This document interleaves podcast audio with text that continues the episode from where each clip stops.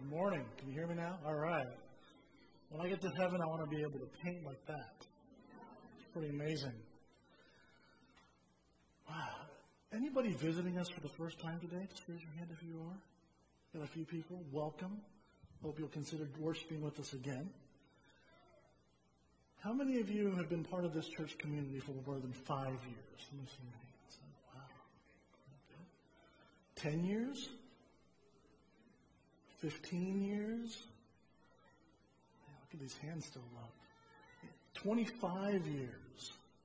Hands are still up. Bud, you are one of our charter members, you and Corey. How long have you all been here?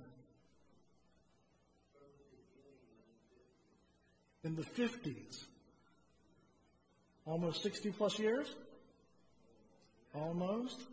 Well, thank you for being part of a rich heritage of people that believe in God. We are starting another year, the year 2013.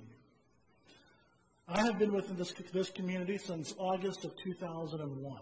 So it's starting my 12th year. And in my time here, we've walked together, we've shared meals together, we've taught classes together, we've lived life together. In fact, some of my most precious memories have happened right in this community. In 2007, many of you were here as Grace and I got married right in the sanctuary. And um, in 2010, Christian was born, and just this past year, Noah was born. So we have grown in this church family that we call home. But even with all of that, I think something special happened in many of your minds on September 16th. Is that a special day for anybody? September 16th is just this past year, a few months ago. Some of you were with us that day. That's the day that we moved a little over 10 miles. Feedy, that's much shorter than you often run. From Loma Linda to Yucaipa. And that did something for some of you. That we would move up the hill and be here living with you all. And I wasn't quite sure how to take it at first, but several of you came up to me and said, Pastor, you are finally one of us now. Thought, okay. Well, I'm glad to be part of this group called Us, this group that worships together and lives together at Calimesa. If I had known that we would have been welcomed so warmly, I think we might have done it sooner. Um, perspectives change depending on where you're at. Things have definitely changed for us since we've moved up the hill. I'll give you a few examples. The first being, for those of us that live up the hill, we also say that we go down the hill. People down the hill don't use that language because many of them, they don't even know there's a hill to go up. Okay? They'll ask you, where do you work? And I'll say Calimesa, and they'll say, where is that? I'll say Yucaipa, past Yucaipa. Where is that? You guys know where Redlands is? Oh yeah, we know Redlands is. Okay. Just past Redlands.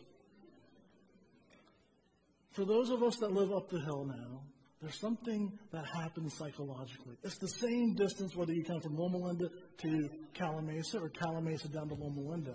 But if you're up here, going down there is an expedition or an excursion or some other Ford SUV that we don't know yet. You have to plan. Do You know what I'm talking about? Yes, because you all live up here.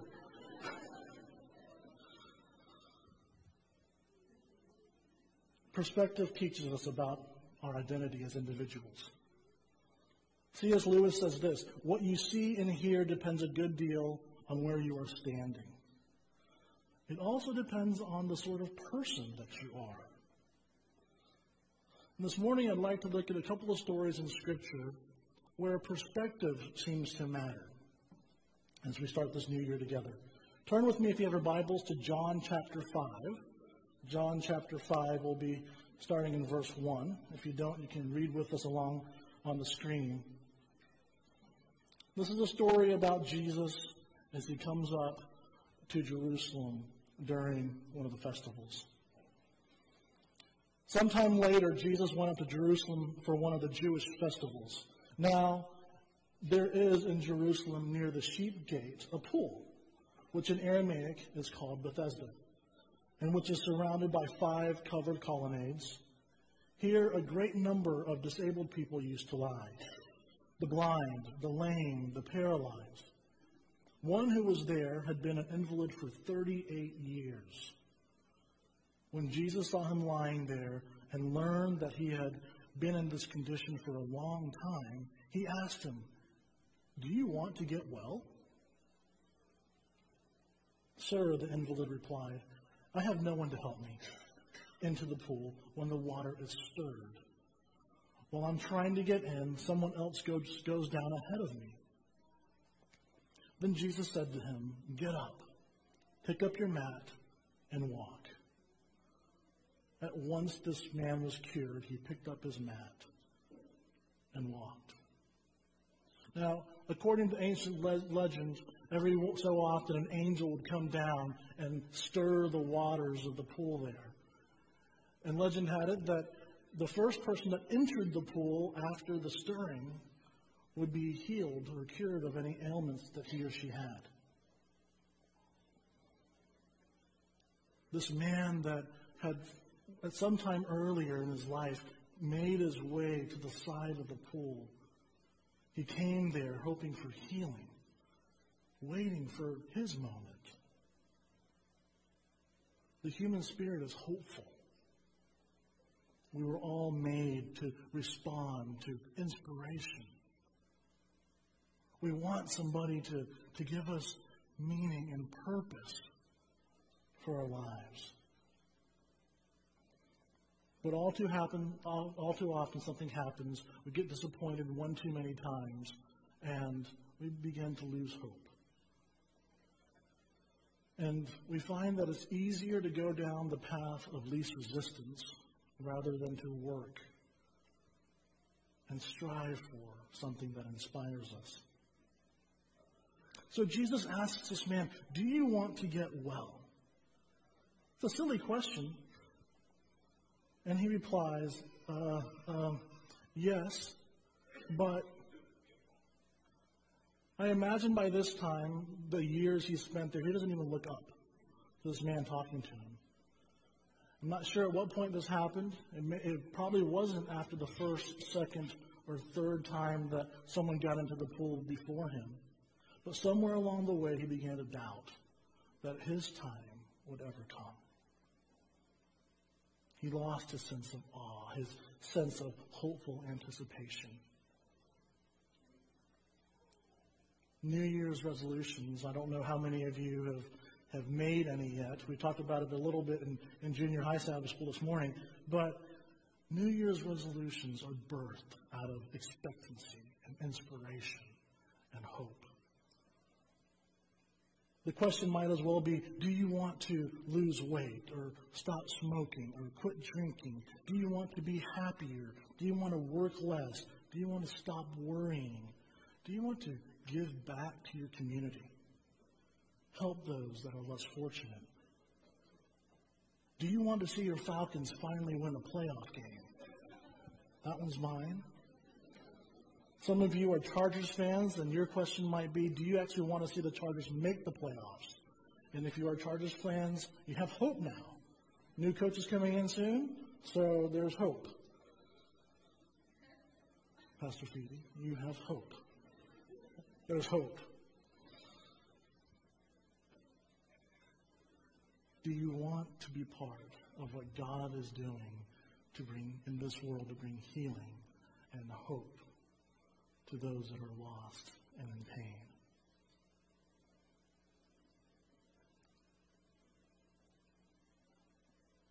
I don't know what what's happened. I don't know why we respond, but so often we respond with the answer, yes, but. We never run out of new ways of finishing that sentence. And so we stay the same. We, we lie waiting at the edge of the pool. Maybe today your life isn't exactly what you wanted it to be or hoped that it would be today. Maybe you think as soon as I get this one as soon as this happens for me and my family, then, then my life can really begin and we can be truly happy. For some of us, it may be finding that special someone. Check. Having a child or children. Check. Getting that right job. Finding the right group of friends. Spending the things that we want to spend our time on. Check. So Jesus comes to this man who has been there for years, who has suffered for 38 years, focused on something that he wasn't able to do, wasn't able to do for himself. And he says, Get up. Get up and walk. That pool over there, that pool is not going to make you well. But I will. the right job, the right relationships, the right friends, the right teams that you support, winning your, your spot on the varsity team, getting your Xbox, those things are not going to make you well. But those things that you long for deep down, I can provide healing for you, Jesus says. In fact, getting to the mountaintop will not get you well either. It won't bring you healing. Moses has something to say about that. Turn with me to Deuteronomy chapter 5, towards the end, and we'll go on to chapter 6. This is where we pick up a conversation between God and Moses. This ends up being Moses' last charge to his people. The Israelites that he's lived with for decades, through the high times like the great Exodus from Egypt, and the low times of wandering in the desert and worshiping idols and turning their backs towards God, against God. And I think there's something that we can learn this morning as well. Deuteronomy 5:28. God is speaking to Moses. I have heard what these people said to you. Everything they said is good. Oh, that their hearts would be inclined to fear me and keep my commands always, so that it might go well with them and their children forever. Go and tell them to return to their tents. But you, Moses, you stay here with me, so that I can give you all the commands, decrees, and laws that you are to teach them to follow in the land that I'm going to give them to possess. So be careful to do what the Lord your God has commanded you. Do not turn aside to the right or to the left. Walk in obedience to all that the Lord your God has commanded you, so that you may live and prosper and prolong your days in the land that you will possess. These are the commands, decrees, and laws the Lord your God directed me to teach you to observe in the land that you are going to that you are crossing the Jordan to possess, so that your children, you, your children, and their children after them may fear the Lord your God as long as you live by keeping all his decrees and commands that I give you, so that you may enjoy long life. Hear, O Israel, and be careful to obey, so that it may go well with you, and that you may increase greatly in a land flowing with milk and honey, just as the Lord the God of your ancestors promised you. Here, listen. Is it, listen, O Israel, the Lord our God, the Lord is one. Love the Lord your God with all your heart and with all your soul and with all your strength. These commandments that I give you today are to be on your hearts.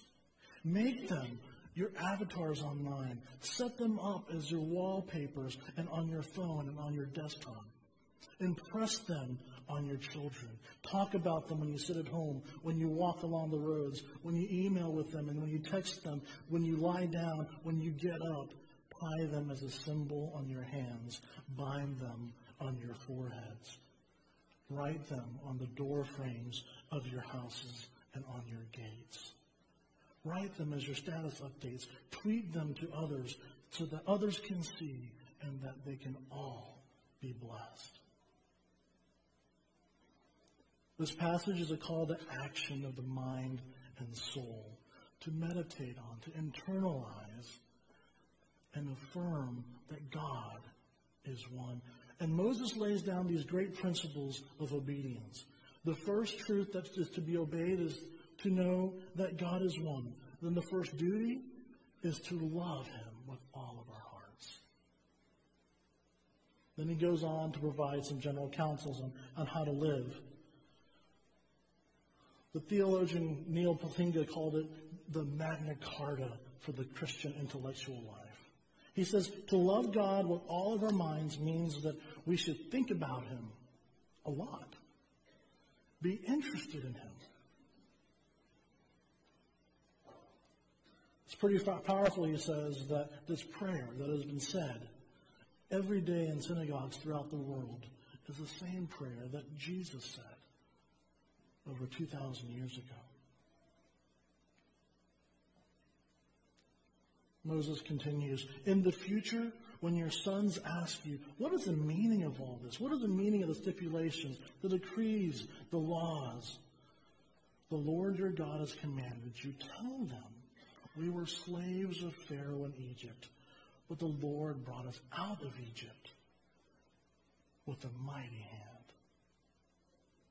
Before our eyes, the Lord sent signs and wonders, great and terrible on Egypt and Pharaoh and his whole household.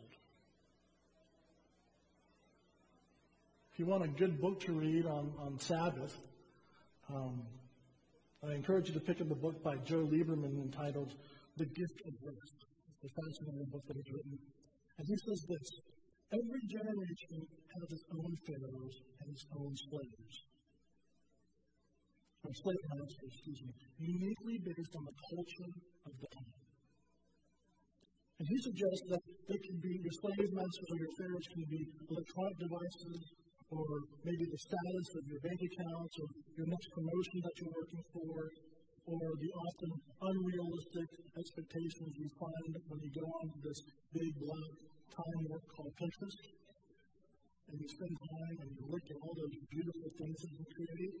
Some people are smiling and nodding, the guys are smiling and yeah, that's my life. Moses continues. He brought us out from there to bring us and give us this land he promised on oath to our ancestors. The Lord commanded us to obey all these decrees and to fear the Lord our God, so that we may always prosper and be kept alive, as is the case today. And it's very careful to obey all the laws before the Lord our God, as He has commanded us, that, that will be our righteousness. As we enter 2013 together, I wonder what's holding us back. What's keeping me from entering the promised land or from us getting into the pool and experiencing that healing?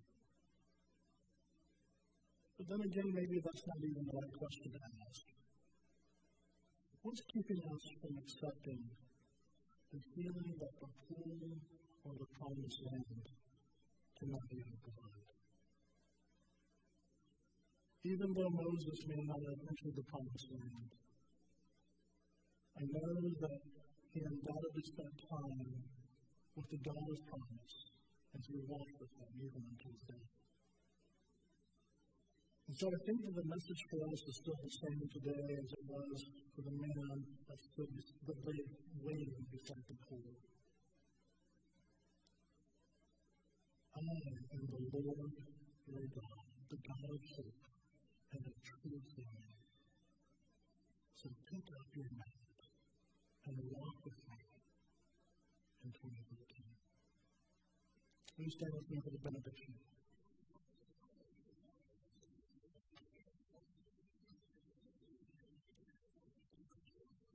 Imagine that as this man began to pick up his mat and get up, it was the most unusual, most awkward strut that you've ever seen in your life.